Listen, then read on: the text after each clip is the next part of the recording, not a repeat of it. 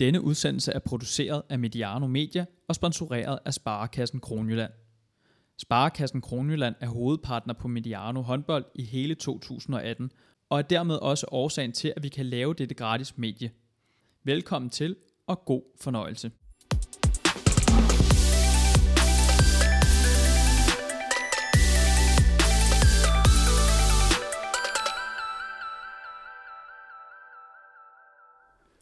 Vi har ventet og ventet, og nu ruller Herligaen endelig af.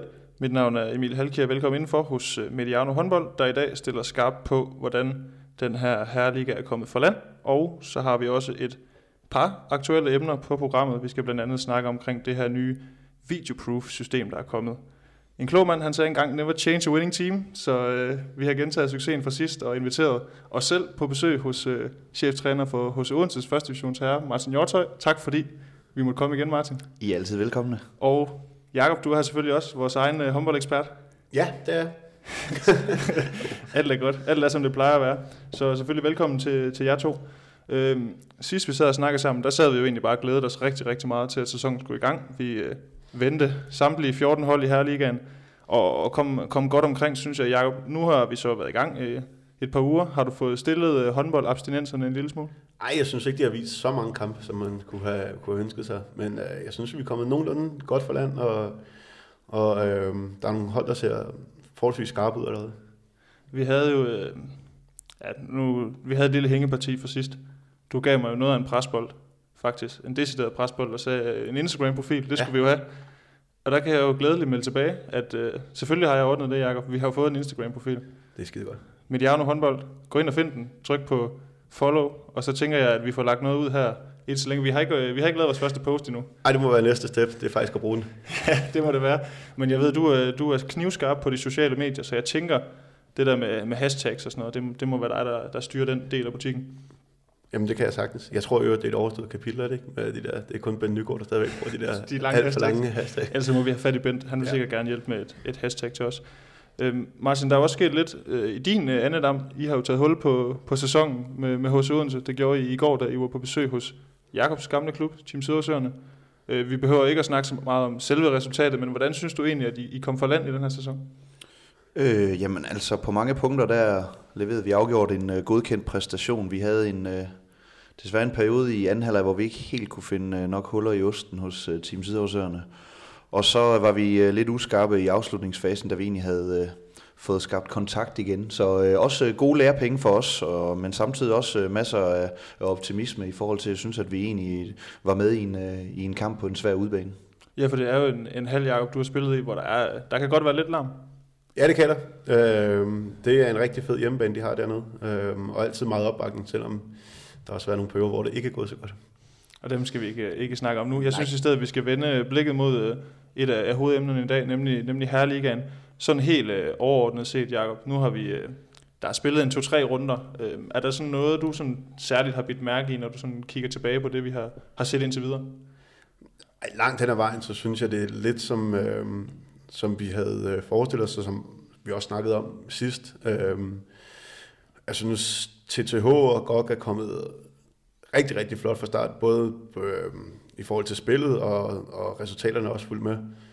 Og så er man blevet lidt klogere på nogle af de her hold, som vi snakkede om sidst, hvor man ikke helt vidste, hvad de, hvor de stod, og der, var, øh, der, var, der havde været mange udskiftninger. Det synes jeg, vi har fået øh, nogle øh, ja, lidt, lidt øh, pejlemærker på, øh, hvordan de kommer til at øh, stille op, og hvordan de kommer til at gribe deres spillere. Men jeg kan også fornemme, Martin, det snakker vi også om, inden vi, vi gik på her, det er lidt for tidligt at snakke om, øh, om, om decideret svar. Altså vi ved ikke noget i forhold til styrkeforholdene i toppen og, og midten og bunden, eller er, har vi fået lidt at vide måske?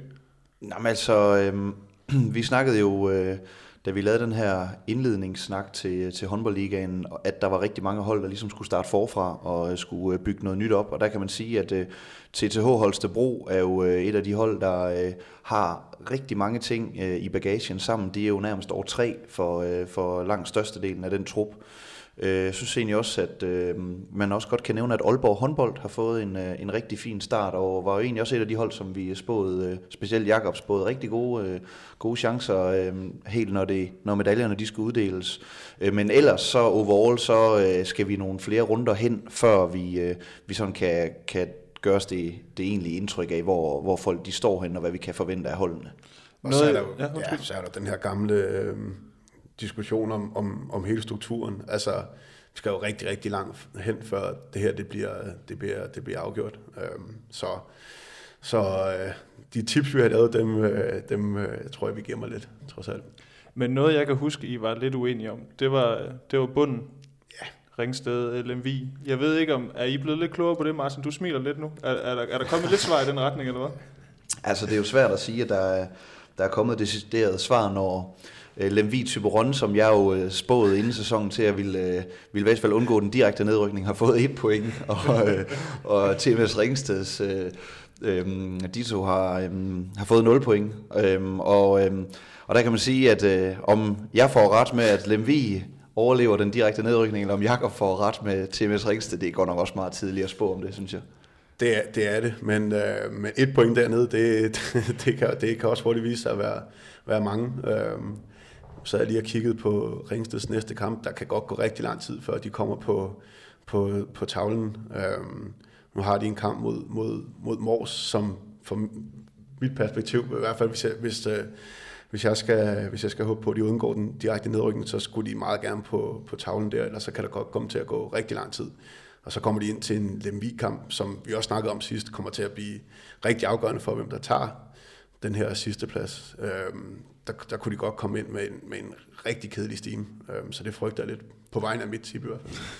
Og noget af det første, du hæv, hæv frem, Martin, da jeg spurgte til sæsonen indtil videre, det var, at TTH Holstebro, et hold, har vundet tre kampe ud af tre mulige, og som også har vundet Superkoppen, siden vi sad og, sad og optog.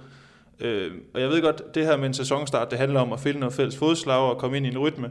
Og Martin, du nævner det også det her med, at de bygger jo bare på kontinuiteten. Er det også det, man, man ser nu, altså at, at de fortsætter egentlig bare, hvor de slap og kan bygge videre? Øh, kan, kan det være noget af forklaring på, at de har fået sådan en forholdsvis øh, glidende start på sæsonen?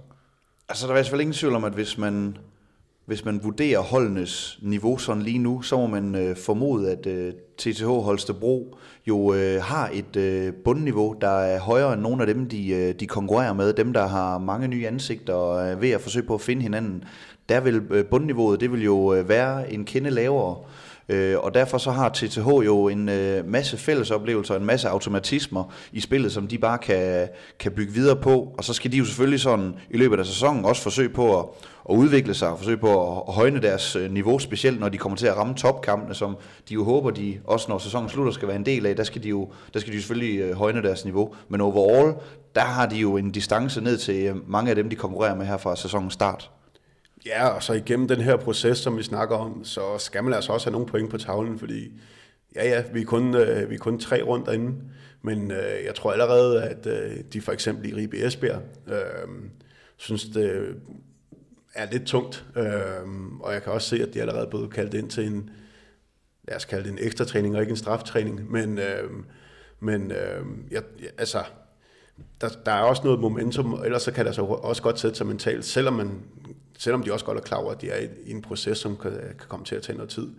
Og Skjern, hvis de ikke havde øh, spillet den her flotte kamp, som, som vi også skal snakke om, så havde det lige pludselig også set lidt sådan tungt ud for dem. Så mens de er i gang med den her proces, så skal de altså også øh, have nogle succesoplevelser. Jeg kan huske, Martin, du sagde, at øh, det her pokalnederlag for, for Ribe Esbjerg til TTH, det her meget store nederlag, det var den værst tænkelige start, de kunne få på sæsonen. Tyder det på, at de, ikke, de har ikke rigtig fået rystet det af sig endnu og fundet et eller andet fælles fodslag, eller hvad, hvad tænker man, når man ser den start, de har fået? Jeg kunne i hvert fald øh, læse i medierne, at øh, øh Ribe Esbjergs træner Lars Valder, han snakkede om øh, decideret, altså om Ribe Esbjerg decideret var blevet bange, øh, fordi de fik jo faktisk en rigtig god start øh, i, øh, i deres seneste kamp her mod øh, TTH Holstebro, men gik jo så fuldstændig i stå. Øhm, og der er jo ingen tvivl om, og det snakkede vi også om i, øh, i optakten, at de øh, scenarier, som øh, de to hold står i, TTH Holstebro og Ribe Esbjerg, de er totalt usammenlignelige. Netop fordi, at TTH Holstebro har en masse i bagagen sammen og har en masse, en stor basispakke, de bare kan hive frem, hvor Ribe Esbjerg jo stadigvæk er i en proces, hvor de skal skabe et hierarki og skal finde nogle konstellationer, der fungerer sammen, og det kommer til at tage lang tid. Så jeg tror, der er afgjort, at der har været noget psykologisk i øh, kampen her forleden, fordi de havde den rigtig dårlige oplevelse i, øh, i pokal-exiten i øh, Santander Santander-koppen. Og så tror jeg også bare, at det igen er et hold med så mange nye spillere, det vil tage tid, før de finder hinanden. Og Holstebro er jo også øh, noget, vi snakkede om i forhold til Holstebro. Det var også den her målmandsposition, en Torbjørn Bergerud, der går ud, en, Sebastian Fransen ind, hvor man også kunne tænke, øh, var det en svag, en svag stod, har de stået svagere stillet på målmandspositionen, Jakob? Der må man jo bare sige, procenterne viser indtil videre i hvert fald, at Sebastian Fransen han har udfyldt de her sko rigtig fint. Helt bestemt. Øhm, og igen, det er tidligere begyndt at snakke om, om det er en fuldgod erstatning, men, men han kunne vel ikke have ønsket sig en, sig en meget bedre start med både flotte præstationer og, og ja, fire, fire ud af fire sejre, hvis vi tæller Supercup med. Øhm, så ja, indtil videre ser det rigtig, rigtig fornuftigt ud for, for TTO. Et andet øh, ubesejret hold, det er Nikolaj Krighavs øh, mandskab nede på, på Sydfyn, Martin. Øh, hvad, nu, der har været en, en tv-transmission den her kamp, de spillede mod Skjern. Hvad, hvad, hvad så man for GOG i den kamp? For det virker også til, at de har fundet et eller andet, eller fortsat et eller andet øh, niveau fra sidste sæson. Jamen der synes jeg, at man så øh, frem for alt øh, sprudlende angrebsspil. Øh, Lasse Møller og Niklas Kirkelykke så øh, rigtig skarpe ud, synes jeg. Og det skabte jo øh, nogle, øh, nogle rigtig gode rum øh, til både deres stregspillere og også deres øh, fløje på, øh, på kanterne, fordi der, øh, der var øh, grund for skæren håndbold til at løfte på nogle af de her bagspillere. Jeg synes, det var meget positivt, både for, for GOG, men også for, for Danmarks øh, herrelandshold at se en øh, Niklas Kirkelykke øh, så sprudlende her så tidligt på sæsonen. Så øh, absolut sprudlende angrebsspil, det er det, jeg hæfter mig mest ved fra den kamp. Er du øh, imponeret, Jacob, over det GOG har vist indtil videre? Ja, det, du har ser, set af dem? Ja, det, det ser bestemt så lidt ud, og så hæfter jeg mig også ved, at en spiller som... Øh, øh, hvad hedder han, venstrebakken, Emil... Øh, Lærke. Ja, undskyld, Emil Lærke, jeg skulle til at klemme Lynge. Men øh, at han, det har ikke været nogle, nogle store øh, eller lange indhop, han har haft, men øh, han, er, han er gået ind, og så har han allerede vist lidt af det, som vi også snakkede om sidst, som kan blive rigtig vigtigt, fordi jeg tror ikke, at Lasse Møller, vi kan forvente, at han scorer så mange mål i, i, i alle kampe. Så øh, det, var også, det var også fedt allerede at have fået, fået lidt gang af nogle af dem ude på, øh, ude på bænken. Og så har vi jo også, Martin, fået lov til at se øh, Josep Piol i den her playmaker-rolle på, på det her GOG-hold. Øh, hvad, hvad, hvad så du for ham? Hvad er det, han har fået bragt ind på det her hold, og hvad er hans rolle ligesom i, på Grieghavs øh, mandskab? Det er selvfølgelig stadig tidligt at, øhm, og, øhm, at snakke om en decideret rolle, men jeg synes, han skabte et utroligt godt flow og var utrolig god til at, at gå i nogle af de rum, der blev skabt øh, fra, øh, fra Niklas Kirkelykke og fra Lasse Møller, og var rigtig god til at bringe Lasse Møller i nogle øh, duelsituationer, og var rigtig god til at bringe Niklas Kirkelykke undskyld, i nogle situationer til skuddene. Jeg tror på, at det er en spiller, der på sigt kommer til at kunne være et stort aktiv i, i GOG, fordi han, han virker til at have evnen til at skabe flow. De går jo også ind i en periode nu, Jakob, hvor det er ikke det letteste program, de har. De møder PSV, TTH og Aalborg, jeg ved godt, som vi, som vi siger hele tiden, det er tidligt på sæsonen, men derfor kan perioder jo godt være sæsondefinerende på en eller anden måde i forhold til at få et eller andet pointmæssigt efterslæb. Altså, hvor, hvad, hvad er det for en periode, de går ind i nu, og hvor vigtig er den for dem? Ja, altså som du selv siger, de, øh, det, det, det, er en, det er virkelig nogle, øh, nogle hårde test, de skal, de, skal, de skal igennem. Men medmindre de sådan kommer igennem og taber, og taber alle, alle tre, så, så tror jeg, at med alle de point, de allerede har fået skrabet sammen, så er det ikke, så er det ikke noget, de kommer til at knække fuldstændig på. Men, men omvendt, hvis de lige pludselig står og har mødt stort set hele øh, striben af tophold, og er kommet ubesejret igennem, eller måske har smidt en enkelt, så er det jo lige pludselig øh, et hold, der begynder at kigge mod, øh, mod førstepladsen i, i grundspillet, som de også var rigtig, rigtig tæt på sidste sæson. Et hold, der i sidste sæson, vi så snakker om det i vores optagter, at et hold, der ikke i år kunne gå under radaren, det var Nordsjælland håndbold, som jo også har fået, måske ikke en, en pointmæssig perfekt start, men spiller uafgjort mod BSV den første, taber med en til TTH, som, vi, som jeg kan forstå på jer, må være det, det mest formstærke hold i ligaen lige nu. De øh, spørger vel også et eller andet sted mere, end man måske lige havde regnet med, eller end I, du måske havde regnet med, Jacob, eller hvad? Ja, altså nu har vi ikke haft fornøjelsen af at se dem på, på tv nu, men øh, vurderet på deres resultater, så virker det til, at de har været rigtig, rigtig godt med i alle kampene. TTH vinder i sidste sekund, tror jeg det er, som ellers har set rigtig, rigtig god ud. Så på baggrund af det, øh, og starter jo med at spille uafgjort i Banbro, på baggrund af det ser det ud som om, at de har fået sat øh, rigtig hurtigt sammen øh, med, med, med det nye personale, de har, de har hævet ind. Og en, øh, en spiller, som vi ikke fik snakket så meget om sidst øh, på højrebakken, øh, Nikolaj Lundby, som, som de har hentet i, i Kolding, øh,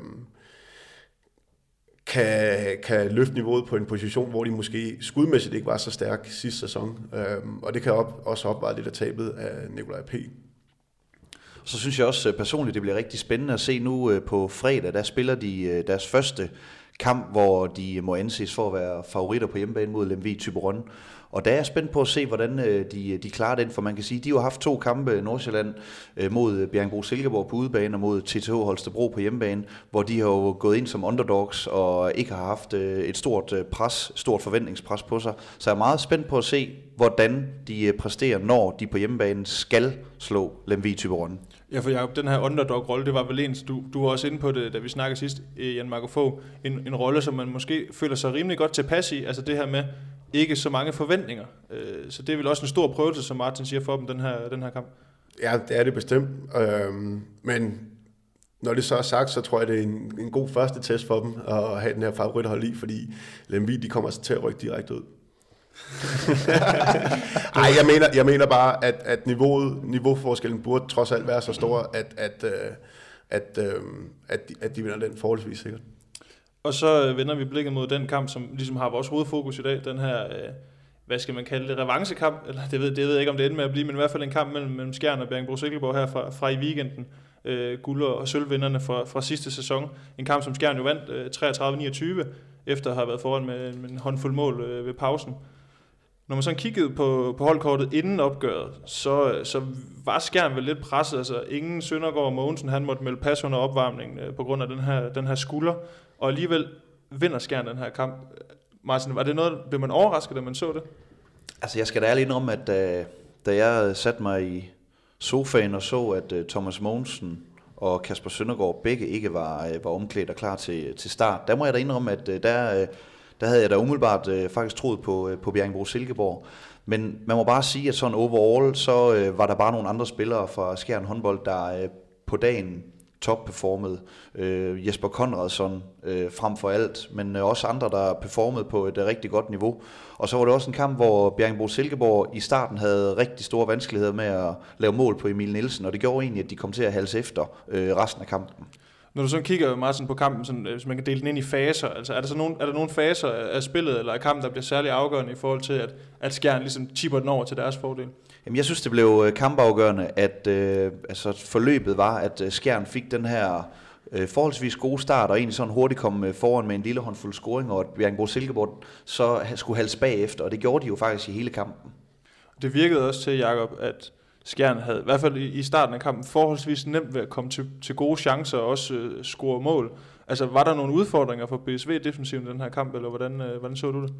Ja, jeg vil sige, deres helt store udfordring gennem hele kampen var, at øh, ja, deres forsvar, øh, øh, først og fremmest, men, men også, at, øh, at grunden til, at de fik de her udfordringer, var, at, at jeg synes, øh, det så mærkeligt, øh, altså nu har vi snakket om Bjørn Bro som en af dem, der faktisk har noget kontinuitet, men at det så mærkeligt, øh, altså usammensat ud, øh, eller ja, de fandt i hvert fald ikke, de fandt aldrig ud af, hvordan at de skulle øh, stille sig i forhold til hinanden, og så ved jeg ikke, det er måske lidt meget at ligge i det, men, men de første tre ud af fire, tror jeg, det er øh, skærnskoringer.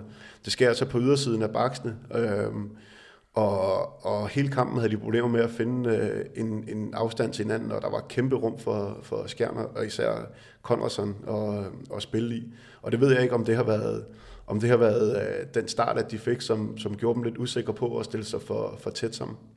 Hvad er det, nu nævner Jakob de her problemer, Martin, som, som BSV har i den her defensive ende. Hvad er det, Skjern lykkes med rent offensivt for at få bragt BSV ud af balance og, og ikke ligesom øh, få talt rigtigt og de her ting, de ligesom ikke altid gør? Jamen altså, Skjern øh, får spillet nogle, øh, nogle lange rundgange, hvor stregspilleren løber øh, langt øh, væk fra et, fra et område, hvor man gerne vil have isoleret nogle, øh, nogle situationer. Og der synes jeg, at øh, både Øh, Nikolaj Øres på den ene position, og Jesper Nødesbo på den anden position så meget udfordret ud i starten. Og det lykkedes aldrig rigtigt for Bjergbro Silkeborg at få taget farten ud af Skjern håndbolds øh, bagspillere. Og det gjorde, som øh, Jakob også siger, at øh, Skjern i indledningen havde rigtig, rigtig øh, nemt ved at, at bringe sig frem til, til gode chancer, og dermed fik øh, et overtag, som øh, på en eller anden måde lignede... Øh, at det bragte noget usikkerhed ind i, øh, i Bjergbro Silkeborgs øh, forsvar. Jeg synes øh, også, at Claus Thomsen, som Bjergbro Silkeborg har til at dække ned bagved, han fik nogle kæmpe områder og, øh, og skulle, øh, skulle arbejde på, og havnede også tit det er sådan lidt i ingenmandsland. Øh, så rigtig vanskeligt for Bjergbro Silkeborg. Jeg, jeg mindes at kunne huske, at øh, vi sad og analyserede de her DM-kampe, der snakkede du netop om, at noget af det BSV var gode til, det var at tage farten ud af Markus Olsson og Jesper Connorsen. Var det, hvad, hvad var det, de ikke fik gjort? Altså, hvad var det sådan helt konkret, de, de missede i forhold til at få gjort det? Jamen altså, vi kan i hvert fald bare konstatere, at øh, det lykkedes aldrig rigtigt for, øh, for Baksene at finde den højde, øh, der øh, i tide, der gjorde, at øh, man kunne tage farten ud af Jan Grebensch og ud af Jesper Konradsson og ud af Ivan Tangen. Øh, synes også, at der blev øh, nogle øh, rigtig store områder til nogle øh, to mod to situationer med, med Bjarte Myrhold øh, på, på stregen. Øh, og vi snakkede i forbindelse med DM-finalerne sidste år om den her vigtighed, når man vælger at lave det her offensive forsvar, øh, det at tage, kunne tage farten ud af bagspillerne fra, øh, fra, fra skæren håndbold. Øh, og det, det lykkedes de bare øh, overhovedet ikke med. Nej, de så underligt tunge ud. Jeg ved ikke, om, øh, om det bare er en engangsforseelse, men altså man kan sige, igen på baggrund af, af resultaterne, så er de bare også kommet lidt hakne i gang med, med sæsonen. Øhm, og nu har vi snakket meget om, at Champions League snart går i gang. Jeg ved ikke, om, om det er det, de er ved at bygge, øh, bygge op til at komme, komme godt fra start der, men de, de så over en bred kamp lidt, lidt, lidt tunge ud, og som Martin også siger, altså lige halset, det halve sekund efter i, i de fleste mand-mand situationer. Men som vi også har været inde på, et skjernhold uden Søndergaard, uden Mogensen, to meget store profiler, og som du siger Martin, på forhånd tænker man lidt, puha, hvad bliver det her for en kamp for Skjern? Hvad er det, Skjern alligevel får gjort rent offensivt, Jakob? Fordi de får fundet noget, udover at Jesper Conradsen bare spiller øh, måske i sit livskamp. Hvad får de Skjern indtil videre? Ja, altså, man kan, man kan sige, at, at øh, de to backs, øh, som der måske skulle have været offret, hvis, hvis Søndergaard og, og Mogensen, de, øh, de, havde, de havde startet inden. De formår i hvert fald at spille meget øh, disciplineret, og øh, og de giver, de giver Conradsen øh, en masse plads at, at spille på. Og altså, nu siger du godt nok på nær Conradsen, altså, men han var bare en kæmpe stor del af, af den her sejr. Det er jo, det er jo ham, der både øh, ligger og scorer målene, men også og laver rigtig mange af, af, af assistene. Så, øh, så det er klart, at de lykkedes selvfølgelig med at, med at sætte ham i scenen, men, men jeg synes også, at det var, øh, at det var øh, lidt, lidt, lidt skørt af Bjørnbro, at de ikke, at de ikke overlod lidt mere af initiativet til, til, til de to bakker. Og så synes jeg også, øh, noget af det, man skal hæfte sig ved, det er øh, styrken i bredden, som Skjern har fået til den her sæson. Altså hvis det her det havde været sidste sæson, og man havde manglet Kasper Søndergaard, og der havde man så ikke haft Thomas Mogensen, men så en af de andre højrehåndede starter i bagkæden, så havde de virkelig været udfordret i øh, Skjern håndbold. Men der har de altså fået noget mere, øh, synes jeg, noget mere bredde i deres øh, trup, og også fået noget mere styrke i bredden. Øh, fordi det er jo øh, Jan Grebensch, øh, det er jo en tredje stregspiller i Benjamin Jakobsen, der også kan tage nogle ressourcer. Det er Sebastian Augustinusen, der kan spille fløjen og også kan, kan dække bakken. Så jeg synes også, at øh, kampen i, i lørdags, den viste, at Skjern har fået øh, lidt mere bredde, og frem for alt noget mere styrke i deres bredde. Og så kan jeg huske, at øh, på et tidspunkt i sidste sæson, der øh, Peter Bredstrup han var ude med de her, var det 10 bud øh, omkring, hvorfor at øh, BSV ligesom lykkedes med de ting, de foretager sig. Og noget af det, som han, øh, han ligesom fremhævede, det var de her udnyttelsesprocenter. Det var noget af det, som, som øh, BSV virkelig excellerede i. Altså hvis man så på sådan position specifikt for alle hold i ligaen, så lå de rigtig, rigtig højt, især i bagkæden. Og Martin, der må man vel bare være ærlig og sige, det gjorde de i hvert fald ikke i den kamp i lørdags. Nej, altså øh, netop i de her 10 bud i sidste sæson, der sad vi jo også øh, her i et, øh, i et Mediano-program og, og roste øh, både Markusen og Skube og Nikolaj Øres for deres rigtig høje procenter, og det må man bare sige, at øh, på det niveau, det, det præsterede de ikke på i lørdags på ingen måde. Altså jeg kan se her, for de her statistikker, jeg har trukket ud for kampen, at øh, for højre bak har der været øh, 10 afslutninger. 0 af dem resulterer i et mål. øh, og det øh, udnyttelsesprocenten omkring øh, playmaker-positionen ligger under 30%. Det samme fra, fra venstre bak, Jacob. Det, som du siger, det har været hakkende. Det var vel også det, man så i den kamp, fra, især fra deres bagkæde. Det var det bestemt, men jeg synes også, øh, skærn i hvert fald i forhold til den kamp mod GOG, hvor vi snakkede om, at Lasse Møller og Kirkelykke øh, virkelig øh, dominerede den kamp fuldstændig, så synes jeg også, de var, der var, det, der var de til gengæld også rigtig sløje til det, men, men der var det meget mere afstemt om, hvem der skulle frem, og, og rigtig mange af de afslutninger, som, som de har udefra, der, der, der er de altså under væsentligt mere pres, end, øh, end skytterne for GOG var. Og så de afslutninger, som de trods alt kom frem til forholdsvis upresset, det var, der var nogle af dem, der var jeg synes, underligt ukoncentreret, og, og så Emil, han, han har også nogle, nogle øh, ikke de her kæmpemæssige åbenlyse kæmpe redninger, men alligevel nogle, en del redninger på, på upresset skud, som, som gjorde, at, at jamen, altså, de, kom, de kom jo aldrig sådan, der var ikke rigtig nogen, ikke en eneste nærmest for Bjergenbro, der fik sådan rigtig styr på, øh, på sin skud udefra. Øh, så det var, det var selvfølgelig en, en, en væsentlig forskel til, i forhold til sidste sæson, hvor BSV var rigtig, rigtig godt skydende på hele vejen rundt. Og nu, øh, vi, snakker, vi har siddet og snakket lidt omkring det her med, med Skjern. De har også haft en, jeg ved ikke, om man skal kalde det et hårdt startprogram, men der har været den her, øh, det her pokalexit, der har været den her Supercup, som de har tabt. Så har man spillet mod Gokmors type BSV, møder så til TH i den næste plus, man har Champions League. Man har en Søndergaard, der har en baglårsskade, man ved ikke, hvornår han er klar. En Mogensen med skulderen. Det er vel også en, en, en, hvad skal man sige, ikke en farlig fase, men i hvert fald en vigtig fase, de går ind i. Man kan, man kan hurtigt træffe nogle forkerte beslutninger, tænker jeg, Martin, i forhold til at forsere noget så tidligt på sæsonen. Jamen altså, jeg synes, der Skjern håndbold gjorde det rigtig klogt i ikke at tage nogen chancer med hensyn til Thomas Vogensen i, øh, i lørdags, og på det punkt jo egentlig så accepterede, at man bragte sig selv i en på papiret vanskeligere situation i sådan en udkamp mod Bjergbro Silkeborg. Og Skjern er jo godt klar over, at øh, de nu øh, kommer ind i en øh, fase, hvor de skal spille kampe både i håndboldligaen og i Champions League. Og det er jo noget, som de bifalder, og noget, som de jo øh, knokler øh, Øh, ugen ud for at, øh, at få de oplevelser. Øh, og så er det klart, at øh, ja, de har haft en vanskelig start, og øh, har nogle øh, spillere på nogle nøglepositioner, der skal spilles ind. Men det bliver da rigtig spændende at følge øh, det her hold øh, sådan øh, i den kommende periode, og synes er afgjort, at kampen i lørdags må være en super positiv oplevelse for det her skjern håndboldhold at få til den her kommende fase. Ja, hvis du kigger på mandskabet lige nu, der er til rådighed i Skjern, og det her program, der venter dem, jeg kunne høre under tv-transmissionen, at der venter dem 10 kampe den næste måned. Vil du så være bekymret, hvis du stod med, med det ansvar, Nørgaard og Kronborg har? Ja, til dels. Øhm, nu, øh, nu hørte jeg, at, at det, hvis alt går vel, så er både Mogensen og, og Søndergaard klar til i hvert fald den første, i første, den første Champions League-kamp. Så det kommer selvfølgelig også lidt an på, øh, hvordan, hvordan øh, den uge op til forløber for dem. Øh, fordi så er de jo faktisk tilbage ved, ved fuld styrke, kan man sige. Og så har de, som Martin siger, altså med de to på holdkortet også en, en, en i danske, under danske tilstand en, en rigtig, rigtig bred, øh, bred trup. Så ja, jeg kan da, jeg kan da, jeg kan da godt være bekymret, hvis, hvis ikke de bliver klar, fordi ja, Grebings, han, han, han gjorde det fint, og det, det var, øh, det var en, en succesoplevelse for ham, men han er jo ikke fuldstændig integreret på det her hold endnu. Øhm, så han kommer til at skulle løfte rigtig, rigtig meget, hvis, hvis Mogensen ikke er, hvis, hvis han ikke er med i nogle af de næste kampe. Så resultatmæssigt kan, kan vil jeg håbe for dem i hvert fald, som minimum Mogensen bliver klar, og det er åbenbart også ham, der ligger øh, tættest på at, at være kampklar igen.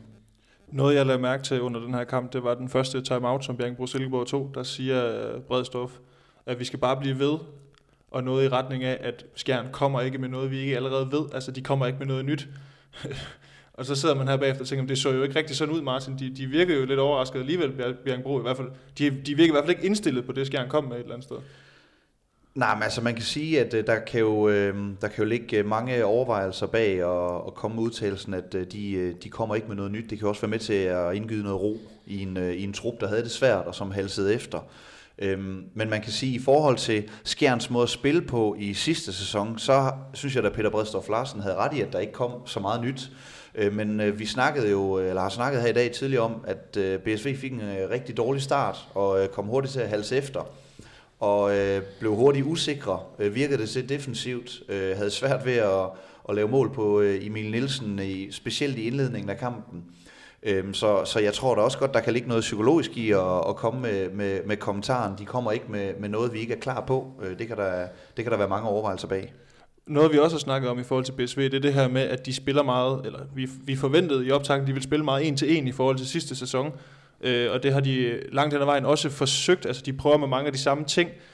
Hvis det nu ikke kan fortsætte med at gå, Martin, den her en til en i forhold til sidste sæson, kan de så også ende med at skulle være nødt til at forny sig selv, eller hvad tænker du omkring det her spil, som, som BSV øh, insisterer på at fortsætte at praktisere?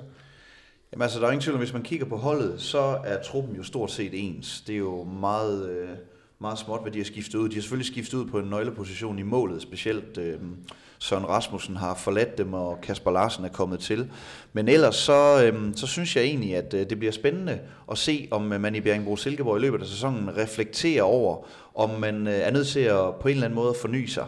Øh, det er jo... Øh, en trup, der som sagt stort set er, er den samme, så derfor så er det jo selvfølgelig, sætter det selvfølgelig nogle grænser for, i hvor høj en grad man kan forny sig. Men det kan være, at man skal finde nogle øh, nye måder at øh, sætte nogle ting sammen på. Øh, jeg har nævnt i øh, indledningen, øh, eller da vi havde det her optagsseance øh, omkring håndboldligaen, øh, om de vil gøre noget mere brug af spillet 7 mod 6, og det vil jeg da øh, igen nævne, at det er da, det er da spændt på, om, øh, om Bjergbro Silkeborg reflekterer over brugen af 7 mod 6 spillet i løbet af sæsonen.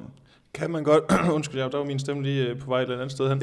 Ja. Øh, kan man godt, øh, hvis man vælger at, at spille meget altså ens, altså fortsætte den her stil her, kan, kan det godt nå hen til et sted, hvor at, at det bliver så forudsigeligt, at modstanderne godt ved, hvad man, hvad man kommer med? Altså kan, kan man godt ende der, at, at selvom at noget fungerer, så er man nødt til at forny sig, fordi på et eller andet tidspunkt, så knækker de andre koden til det, vi går og laver? Ja, altså man kan sige, hvis, hvis kvaliteten er høj nok i det, man, i det, man foretager, gør det selvfølgelig, øh, gør det, gør det selvfølgelig ikke. Hold da kæft, mand. Sorry. Okay. Øh, ja, jeg fik bare, der tog tusind år hoppet over i min hals der. Øhm, nej, men altså, de, nogle gange kan jeg godt komme til at savne lidt også den her, den her lidt vildere type på deres hold. Øhm, for det er rigtig øh, dygtige og disciplinerede håndboldspillere, så er der måske lige en, en skube. Men, men sådan en, der lige pludselig kan eksplodere, lige at komme ind og få brudt rytmen på, øh, på noget af det, de laver.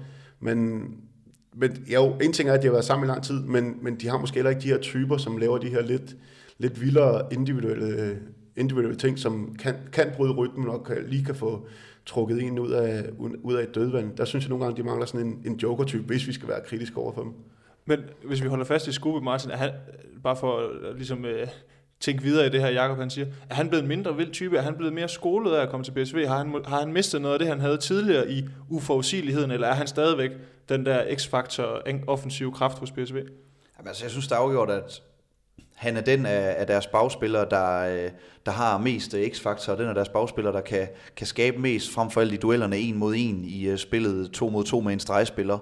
Øhm, men, men jeg, jeg tror da, at man er nødt til at reflektere over, på øh, hvilke måder man kan, kan forny sig, selvom at jeg trods alt også vil sige, at de har jo så meget, øh, så meget niveau, trods alt, at de også langt hen ad vejen og mod mange af holdene, der kan de jo godt bare holde fast i de ting, de, øh, de plejer at gøre, og holde sig til teksten, og ikke, øh, ikke lave en masse om. Men jeg tænker da, hvis de skal performe mod øh, de bedste hold i Champions League, skal performe, når vi forhåbentlig når til afgørelsen, øh, hvor de gerne vil være med, øh, omkring medaljerne, jamen hvis de skal performe mod de bedste hold i Danmark, der, der tror jeg da, at de skal i hvert fald overveje, er vi nødt til at forny os. Og der kunne godt, øh, der er forskellige måder, de kan fornyes på. Jeg tænker, noget, øh, noget jeg lagde mærke til i den her kamp, det var, øh, da de lagde ud, de havde Øres til at ligge på den lange side, altså han havde langt til udskiftningsbænken. Og normalvis, der plejer Bjerg Silkeborg gerne vil have, have ham ud, uanset hvad, egentlig uanset hvad de møder. Men mod Skjern, der fik han alligevel lov til at starte på bakken og dække den her toer øh, og stod så en til en med, med, Greb, med Grebens derovre, Jacob. Skal, kan, kan, man lægge noget af det? Var det fordi, det var ikke, de frygtede måske ikke så meget Grebens, eller, eller var det bare sådan for at have Øres med i en anden fase måske? Eller?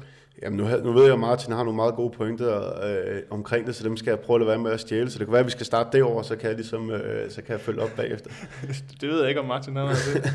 Nå, men altså, jo, vi snakkede lidt om det inden. Jamen altså, øh, det vi snakkede om jo inden, og som det vil jeg da gerne gentage, altså, jeg tror da helt sikkert, der har ligget nogle overvejelser for øh, Bjerringbro Silkeborg i at undgå den øh, forsvarsangrebsudskiftning af Nikolaj Øres. Øh, Øh, og så er der jo heller ingen tvivl om, at det tror jeg også, at øh, han stadig er for Bjergenbro Silkeborg et øh, sådan lidt en ubekendt øh, Jan Grebens.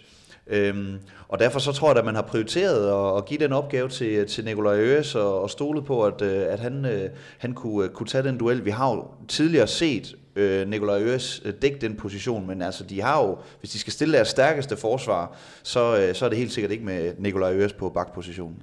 Er Jan Grebens, nu, det er sådan, vi udnævner for nu, er Jan Grebens, er han så blevet mindre ubekendt efter den her kamp? Nu har vi jo i fraværet af Mogensen fået lov til at se ham i, i, i rigtig, rigtig lang tid, og også øh, spille, selvom han laver, laver nogle fejl. Jacob. Altså bliver man klogere på, hvad han bidrager med på det her skjernhold? Ja, både over, jeg vil sige, det jeg hør, hørte om ham inden øh, sæsonen, da han blev hentet, det var også, at han havde et rigtig, rigtig giftigt skud. Det fik vi jo ikke rigtig set mod, øh, mod BSV, kan man sige. Der var det primært de her, øh, de her jeg tror, han har de her tre gennembrud øh, på, på ydersiden. Øh, så jeg tror ikke, vi har, vi har set det hele nu.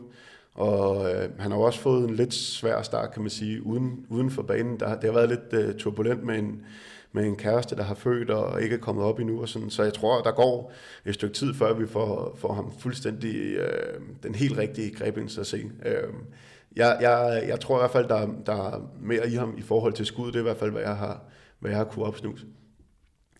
Jeg øh, hæfter mig også rigtig meget ved, at øh, forskellen fra øh, Jan Grebens øh, præstation i øh, Superkoppen mod øh, TTH Holstebro, og så øh, kampen i lørdags. Jeg synes i Superkoppen, der spillede han med øh, meget øh, stor grad af risiko, og der synes jeg, at han i lørdags mod Bjergbro Silkeborg spillede med en meget mindre risiko, og spillede med meget større sikkerhed, øh, og synes, øh, han lavede nogle rigtig gode... Øh, jeg havde nogle rigtig gode dueller på, på bakpositioner for også lavet nogle rigtig, øh, rigtig gode mål der, som, som Jakob også er inde på. Og så er det da klart, at øh, så efterhånden, som sæsonen skrider frem, så, så skal vi da se, om vi ikke kan få noget af nogle af hans øh, skud fra øh, distancen med, som, som, som helt sikkert også er det, der, der går på ham. Men det kan blive alt afgørende for Skjern håndbold, og frem for alt for Jan Grebens, at han nu har været med til mod et af de andre favorithold i rækken, at være med i en succesoplevelse for Skjern en af dem, som han kunne læne sig op af i den kamp, det var Jesper Connorsen, og det må man sige, at det, det var der mange, der gjorde i den kamp. Han øh,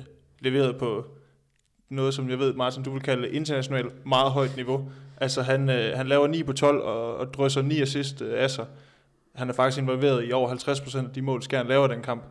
Øh, vi, har, vi har snakket lidt omkring det her med, at han havde sin, sin partner in crime i Markus Olsson, det her med, at de to kolleger spille noget 2-2 øh, i sidste sæson var, var det første gang, vi virkelig fik set, hvad han sådan kan rent individuelt, når han er sat. Altså, han var helt alene næst. Altså, han skulle virkelig afgøre meget af den kamp. Jeg fik vi virkelig set, hvad det er, at han kan, Jesper Connorsen?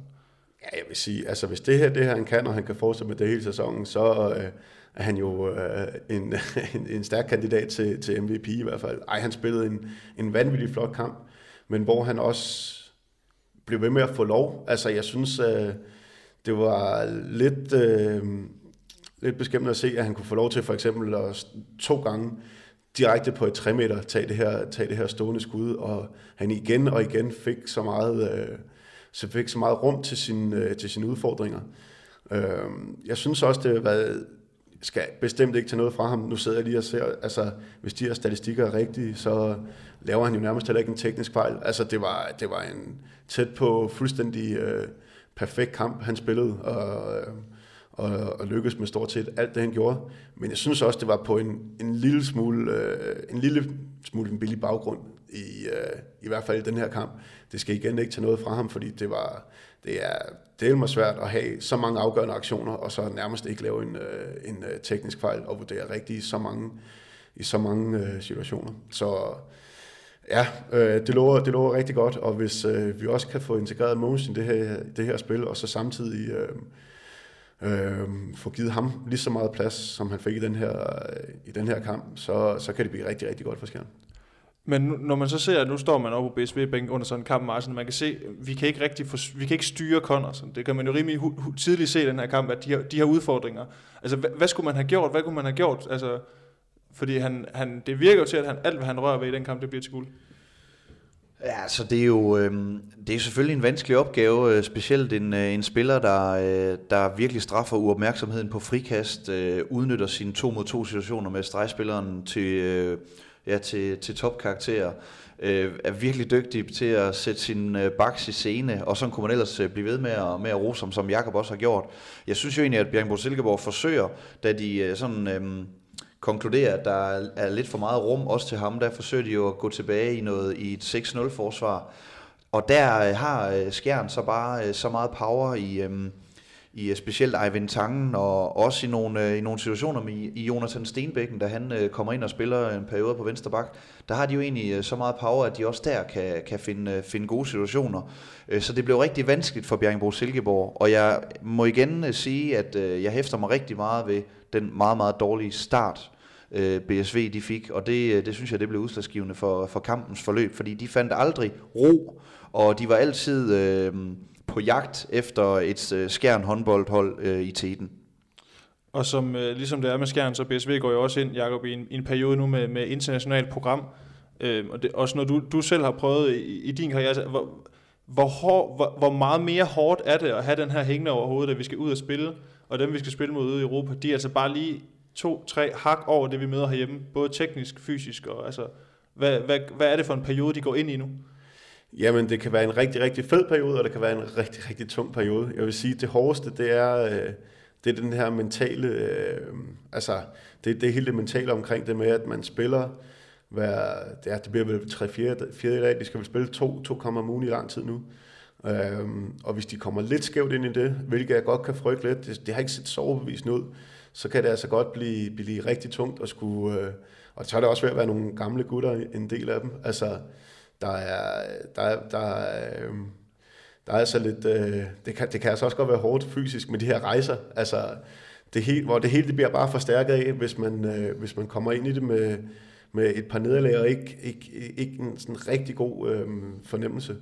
Så øh, det, det, bliver, det bliver rigtig spændende at se, hvordan de kommer, kommer igennem det. Øh, men øh, men omvendt kan man sige, de er, de er også så rutineret, så jeg håber ikke, de lader sig påvirke for, for meget af det. Men, øh, men uden tvivl en, en rigtig hård periode, som, som de kan komme til at, der kan komme til at definere deres sæson. Øhm, altså jeg tænker egentlig umiddelbart, at øh, det, der sådan mest kan blive udslagsgivende for den periode, de kommer ind i, det er sådan øh, det mentale i, hvis de begynder at tabe mange af de her kampe. For jeg synes jo egentlig, vi så i sidste sæson, at det at spille kampe både i håndboldligaen og i øh, Champions League, vel og mærket var det i den, kan man sige, blødere halvdel af Champions League i sidste sæson, som jo gav dem øh, en del sejre i, i det spil også, og som jo virkelig var med til at give dem kæmpe momentum. Øh, så jeg tror mere, det kan blive noget mentalt, i forhold til, at man kan gå ind og tabe en del kampe, mere end at det bliver noget fysisk, fordi hele sidste sæson, der spillede de jo stort set... Øh, med de samme spillere en, en hel sæson. Altså der var det jo virkelig et håndboldspil for syv. Så øh, en af dem, der, der er kommet lidt op i alderen, Michael Knudsen, han rundede jo 40, så det kan være, at han lige skal have et par støttestrømmer med på de, på de lange ture, Jacob. Ellers så, så bør de kunne klare det rent fysisk, også selv de, de ældre og rutinerede måske. Fysisk er jeg ikke så bekymret, som ja, Martin også øh, siger, så er, så er det altså det mentale, der, der er en rigtig stor øh, prøvelse i, det her, i de her tæt programmer, især når især øh, hvis ikke, at de kommer øh, ordentligt fra start i det her program. For lige at hoppe tilbage i den kamp, vi har siddet og analyseret nu her, en, en anden vigtig ting i den, øh, tænker jeg også, at det her målmandsspil, øh, det, det giver et eller andet sted sig selv, at, at målmandspositionen er altid vigtig, men hvis man sådan ser, hvor der er lidt forskel i forhold til de to hold, altså en Emil Nielsen, der, der ender på 44 procent, en, en Kasper Larsen, der ender på 32 procent, som i sig selv ikke er alarmerende, det er jo ikke katastrofalt at stå med 32% i en kamp, men der er alligevel en forskel der. Ja, du, du bemærkede ikke, at Emil havde de her helt frie, ekstraordinære redninger, men er det fordi, at Skjern-forsvaret simpelthen får tilladet BSV at skyde i nogle svære situationer, eller hvorfor er det, altså hvad, hvad er forskellen? Ja, generelt synes jeg, at Skjern de tilspiller sig, øh, tilspiller sig større chancer, end, øh, end øh, BSV formår. Øhm, så, så der er jo selvfølgelig noget, noget der, som, hvor uh, Kasper Larsen også har lidt, lidt øh, hårde vilkår for at komme op på nogle, komme op på nogle højere procenter. Øhm, jeg kan, jeg, jeg, jeg, kan sidde, jeg kan se her, hvis vi skal igen skal tage lidt udgangspunkt i statistikken, så har de jo, de har jo flere øh, gennembrud. De har, hvad hedder det, øh, jeg tror, de har ni eller otte øh, gennembrud, hvor de er helt alene igennem, og så har de jo også et, øh, en 3-4 straffe og en masse, masse indspil også. Ikke? Øh, de, de, Myrhold har vel tæt på, tæt på 10 afslutninger, og det ved vi bare, at det, det, det er en af de bedste chancer, man kan få øh, inden, inden for stregen, og især når man har sådan som Bjarte Myrhold. Så, så øh, man bliver også nødt til at tage højde for, hvor store chancerne er. Øh, men, øh, men for en gang skyld synes jeg ikke, at målmandsduellen bliver det, er det, er det alt afgørende i den her kamp. Noget, som du har prøvet en del gange i din øh, karriere, Jacob, det er at få en, en udvisning.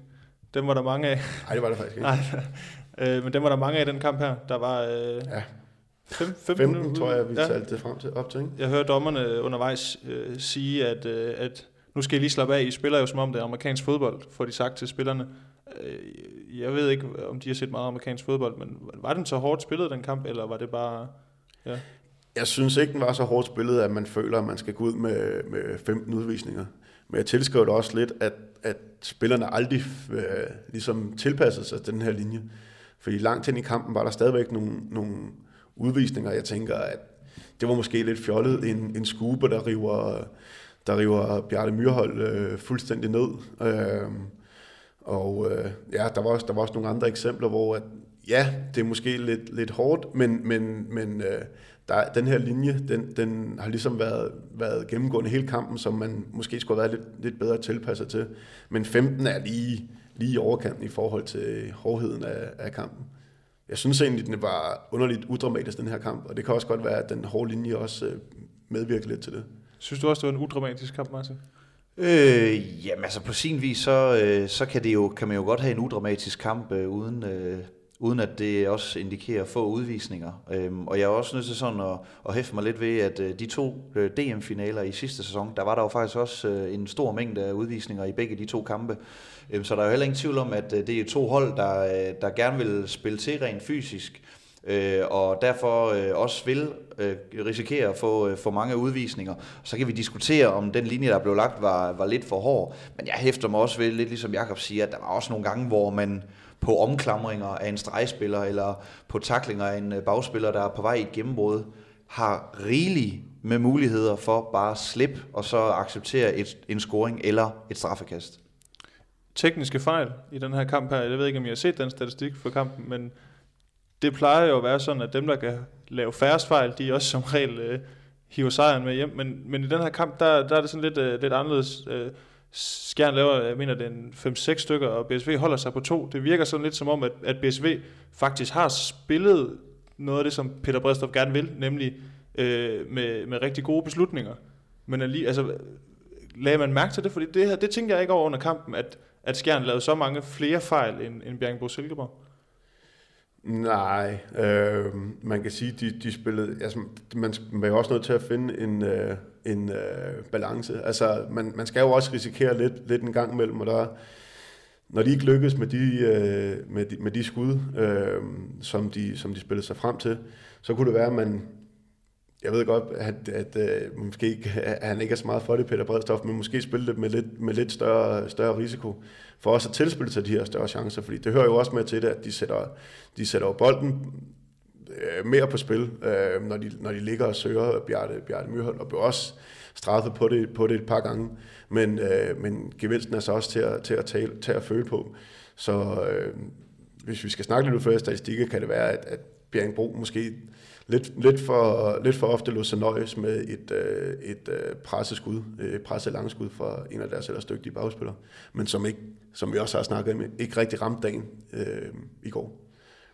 Jamen, så kan man så også sige, at altså, 6 og 2, det er en differens på 4. Altså, det er jo heller ikke sådan, at det er, det er sådan en alarmerende, en alarmerende stor øh, differens. Og så tror jeg også bare, at man skal hæfte sig ved, ja, det er jo rigtigt, at øh, Bjerringbro Silkeborg øh, har en del gange, hvor de bringer sig frem til en chance, men det er jo alligevel en chance under pres, mm. som øh, gør, at øh, Emil Nielsen har gode øh, forudsætninger for at redde, og man skal gøre sig umage for at lave mål på Emil Nielsen. Det ved vi efterhånden øh, alle sammen.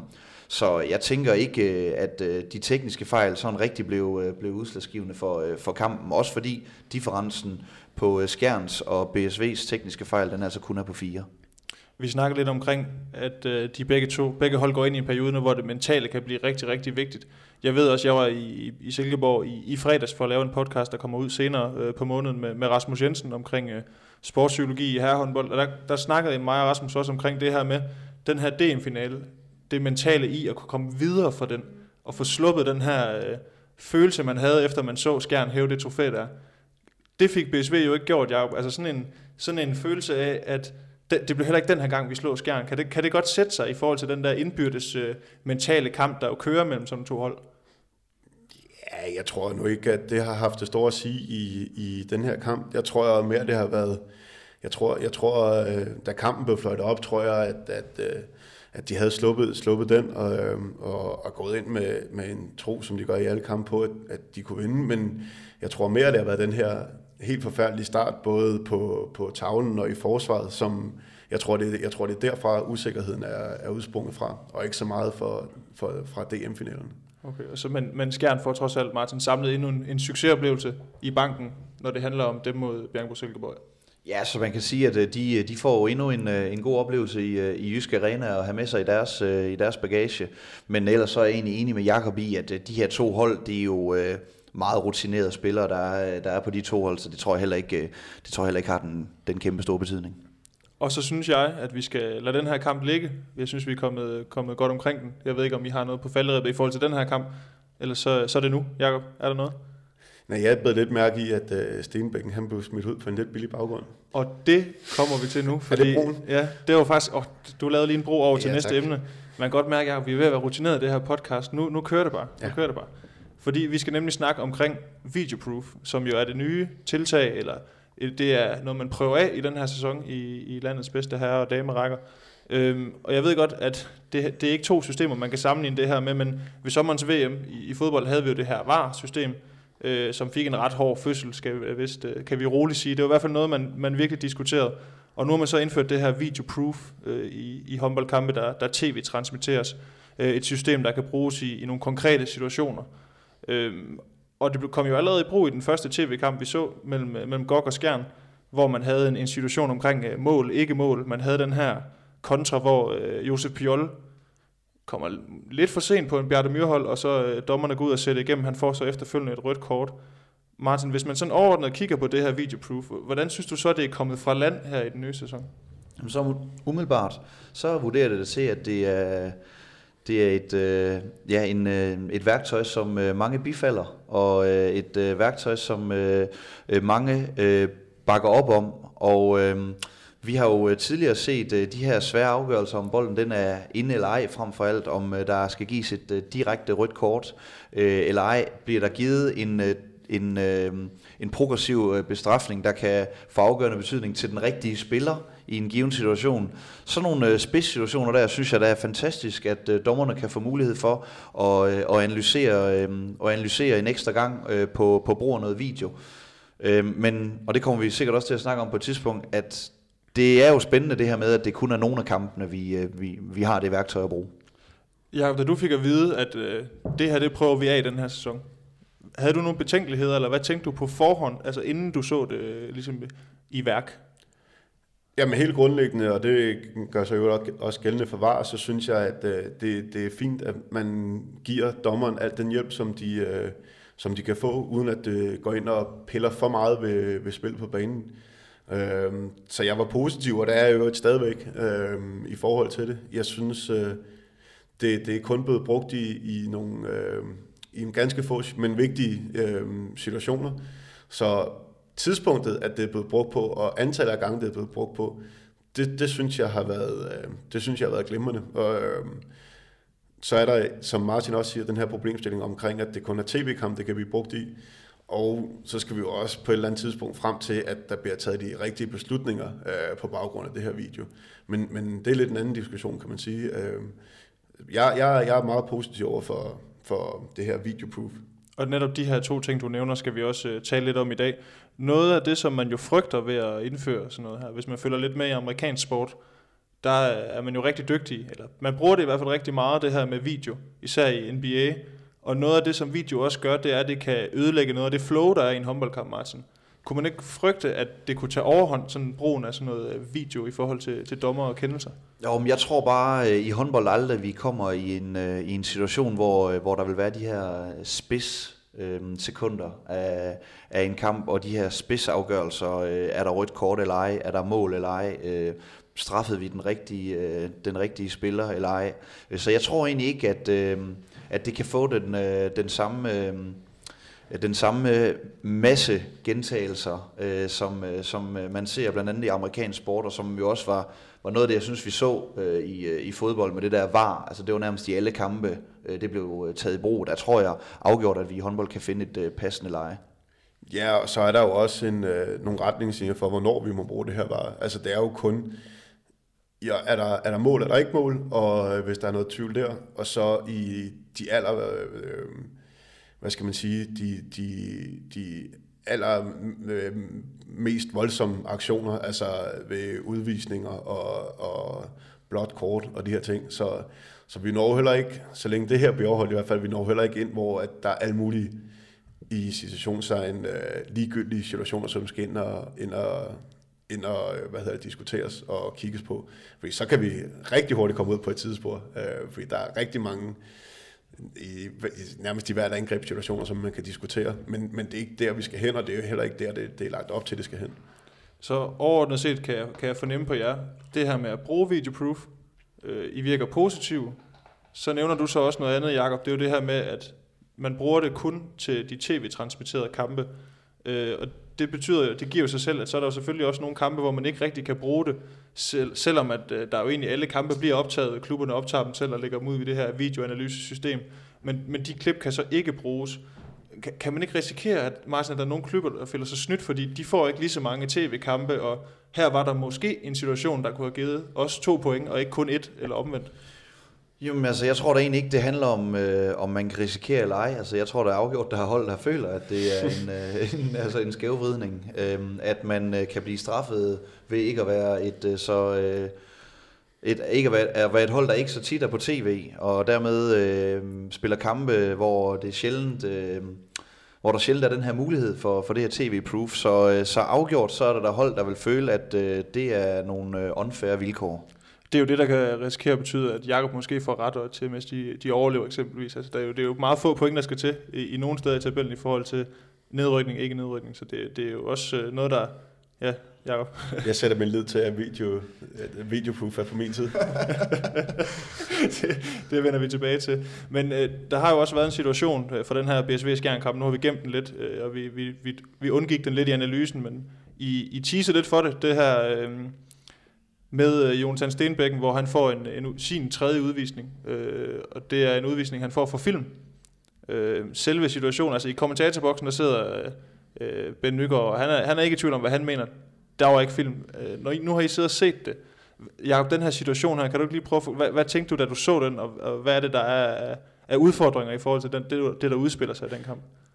Øh, jamen det sjove er, at jeg synes ikke, der er noget, der er, sådan, er rigtig udfordrende. Øh, jo, man kan sige lige omkring... Øh, og selve aktionen, der kan man øh, måske være lidt i tvivl om, om han, øh, om han bliver ramt, og hvor hårdt, og om det med forsæt. Men, men man har jo ikke en fornemmelse af, at der er blevet øh, altså overspillet på, på nogen måde. Han får også et skub, tror jeg, på vej ind i, ind i Claus Thomsen. Så der var jeg egentlig sådan rimelig rolig omkring det. Øh, det var det overskåret, det var, hvordan de kunne komme frem til, at det var skuespil, fordi altså, det, det, det kan jeg slet ikke se på nogen måde. Øhm, og det virker som om, at der også er rimelig bred enighed om, om at, øh, det, at det, var, det var lidt overraskende, at øh, han kom frem til det.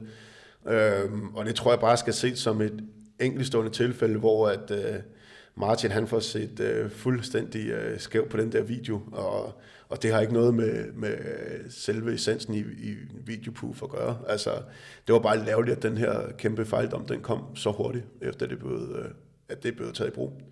Men altså, Martin, en, en fejldom, eller hvad, det der, den, den vurdering, de foretager her, Elf, mener du, eller hvad?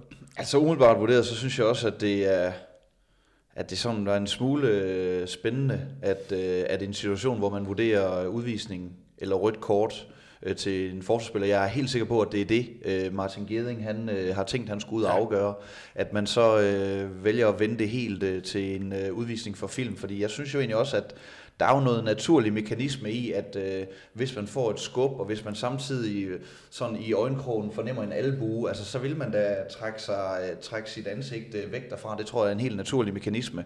Og derfor må, må, jeg, må jeg også umiddelbart øh, være enig med Jakob i, at jeg synes, det var en øh, hård øh, behandling af, øh, af Stenbækken. Og det er jo ikke et kast tilbage med hovedet, eller han ligger og ruller rundt, eller altså, der er jo intet forsøg på at overspille situationen. Øh, så ja, jeg, øh, det, var lidt, det var lidt ærgerligt, at, den, at, at, at det skulle komme sådan i gang, men, men jeg er stadigvæk positiv over for, for tiltaget. Så den glemmer vi og skynder os videre. Øh, Ja, og nu blev det heldigvis ikke, øh, ikke afgørende, så jeg håber, at hurtigt vi kan få lukket den og komme videre. Jeg så til gengæld, at Ole Nørgaard var ude efter kampen og sige, at øh, han kunne selvf- selvfølgelig heller ikke se den her, den her film ting. Så var han ude på Twitter i dag og skrive noget omkring, der er jo en situation inden pausen, hvor at Skjern får underkendt et mål, fordi at øh, dommerne ikke mener, at den er gået ind over stregen endnu. Der lagde han et klip ud, et tv-billede, hvor man kan se, at halvuret, eller uret på skærmen i hvert fald, ikke er nået til 30 minutter endnu. Øh, jeg ved ikke, om, om er halvuret synkroniseret med tv-uret, eller ved I, hvor det er? Fordi ellers Nej, så kunne han jo godt have en sag her, Ole Nørgaard, i forhold til, at, at de også er blevet underkendt et eller andet der.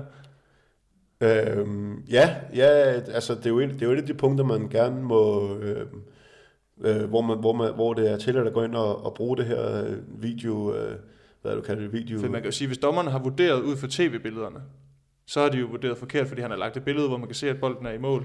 Man skal Men- i hvert fald være helt sikker på, at uret er synkroniseret. Og, øh, ja. Altså jeg tror måske også i den situation, der er, at Martin Geding mere kigger på øh, billedet og kigger eller hører efter, hvornår øh, halvhornet det, øh, det lyder.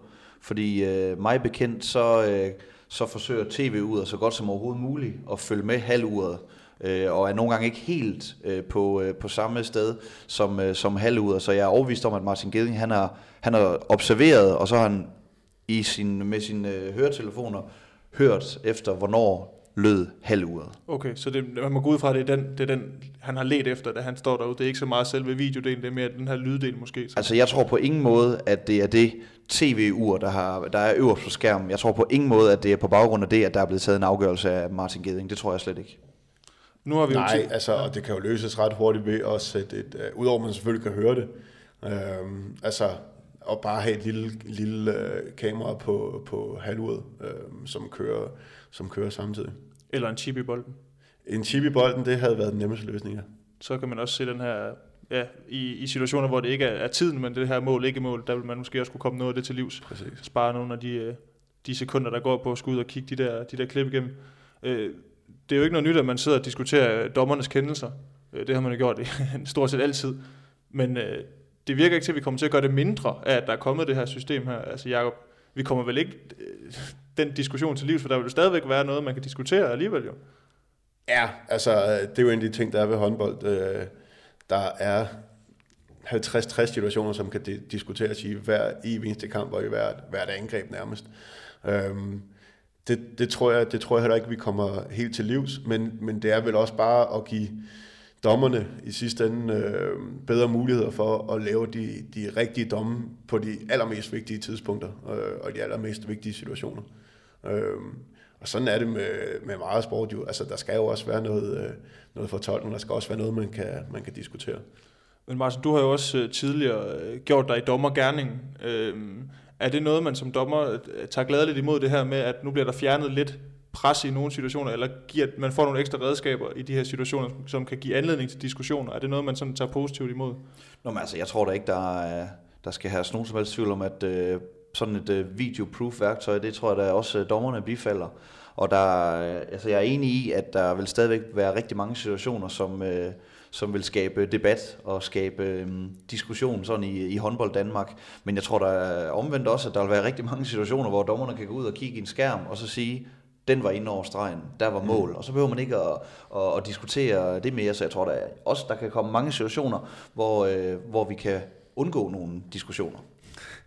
Der har også øh, været nogle andre diskussioner øh, omkring øh, at udvide det her i forhold til sådan et, et challenge-system, altså give trænerne en mulighed for at ligesom, jeg ved ikke, øh, vifte med et kort eller slå på en knap og så sige, øh, ligesom i tennis, nu tager jeg en challenge på det her, jeg mener, at det var en, en fejldom. Ja, kunne det også være noget, man skulle arbejde hen imod, at man giver lidt ekstra redskaber til bænken i forhold til, hvis man er uenig med dommerne? Det ved jeg tit, at, at bænken er, men hvis man har en særlig god sag, jeg vil sige, det skal i hvert fald holdes på et minimum, hvis, øh, hvis, der, hvis de skal have lov til at gå ind og, og stoppe og stoppe tiden på den måde, fordi så kan vi røve ud i, at, at så, så begynder det at hurtigt at kunne udlægge noget, noget flow. Øhm, og hvordan det skal implementeres, det kan jo også, så kan du måske også blive spekuleret i det, i forhold til at få, få lavet et, øh, et spilstop, eller hvad, hvad ved jeg. Øhm, det synes jeg, det synes jeg man, skal, man skal holde sig fra umiddelbart. Jeg synes, som det er lagt ud her, nu må vi se, hvordan at, øh, at vi kommer igennem den her sæson, og, og, og evaluere derefter, men som det er lagt ud, øh, så, kan, så er det det her med chip i bolden, som den teknologi findes, så det, det vil være nemt at, at gøre noget ved det. Men ellers så synes jeg, det ser fint ud, at, at det kun er, at det ikke er alle situationer, vi skal ind og, og snakke om, men de mest, allermest afgørende. Martin, nu står du jo med et, et træneransvar. Kunne man godt en gang imellem tænke sig lige at have en, en challenge og sige, den der, den er jeg altså uenig i, og jeg, jeg er ret overbevist om, at jeg har ret i den her situation?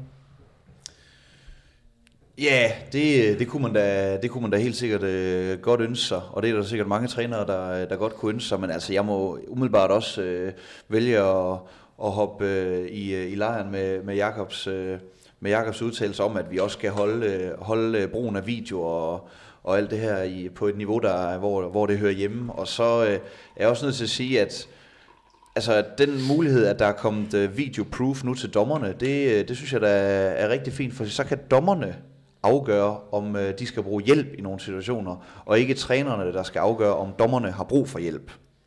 Og så fik Jacob lige skænket sig noget kaffe. Det var ikke nogen, der stod og tissede over hjørnet eller et eller andet. Nej, ikke nu.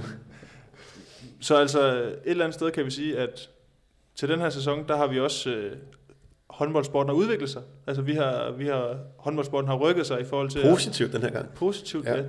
Det, det er noget nyt, eller hvad, Jacob, at vi... Ej, jeg synes, det har været lang tid, at vi har, siden vi har taget et skridt frem med nogle øh, regelændringer. Men øh, ej, det er måske selv på spidsen. Men, øh, men øh, nej, dejligt. Jeg synes, det er positivt. Og nu er vi også snart øh, rundet tre runder uden nogen øh, sådan rigtige sager øh, i håndbold Danmark. Jeg ved ikke, hvad det har givet på odds, men også det ind. Men det er da også positivt. Ja, det var noget af det, vi gerne vil, vil undgå, at øh, der er for meget øh, fokus på det uden for banen. Ja, og øh, generelt ser det øh, fint ud rundt omkring. Øh, I hvert fald ifølge de øh, undersøgelser, der er blevet, øh, og reporter, der er blevet lagt ud her de sidste, sidste par uger. Så alt er positivt i dansk håndbold, pt. Det er dejligt. Der har lige været lidt omkring øh, noget regnskab i, i Bjergbro Silkeborg, men øh, jeg ved ikke, om det er noget, vi skal gå ind i nu. Eller... Lige, nej, helt kort så lige præcis Bjerringbro er jeg ikke så bekymret for på den lange bane. De har, det har været en sund forretning i rigtig, rigtig mange år. Og nu har de også gjort redde for, hvorfor de har fået det her store, store underskud. Så det er egentlig ikke, øh, dem er jeg faktisk ikke så bekymret for. Det er ikke en, en H.C. Midtjylland-situation, man ender i der, det frygter du ikke. Nej, det gør jeg ikke. Okay. Men Jamen, min- øh, Med min store øh, baggrund for at vurdere sund forretning.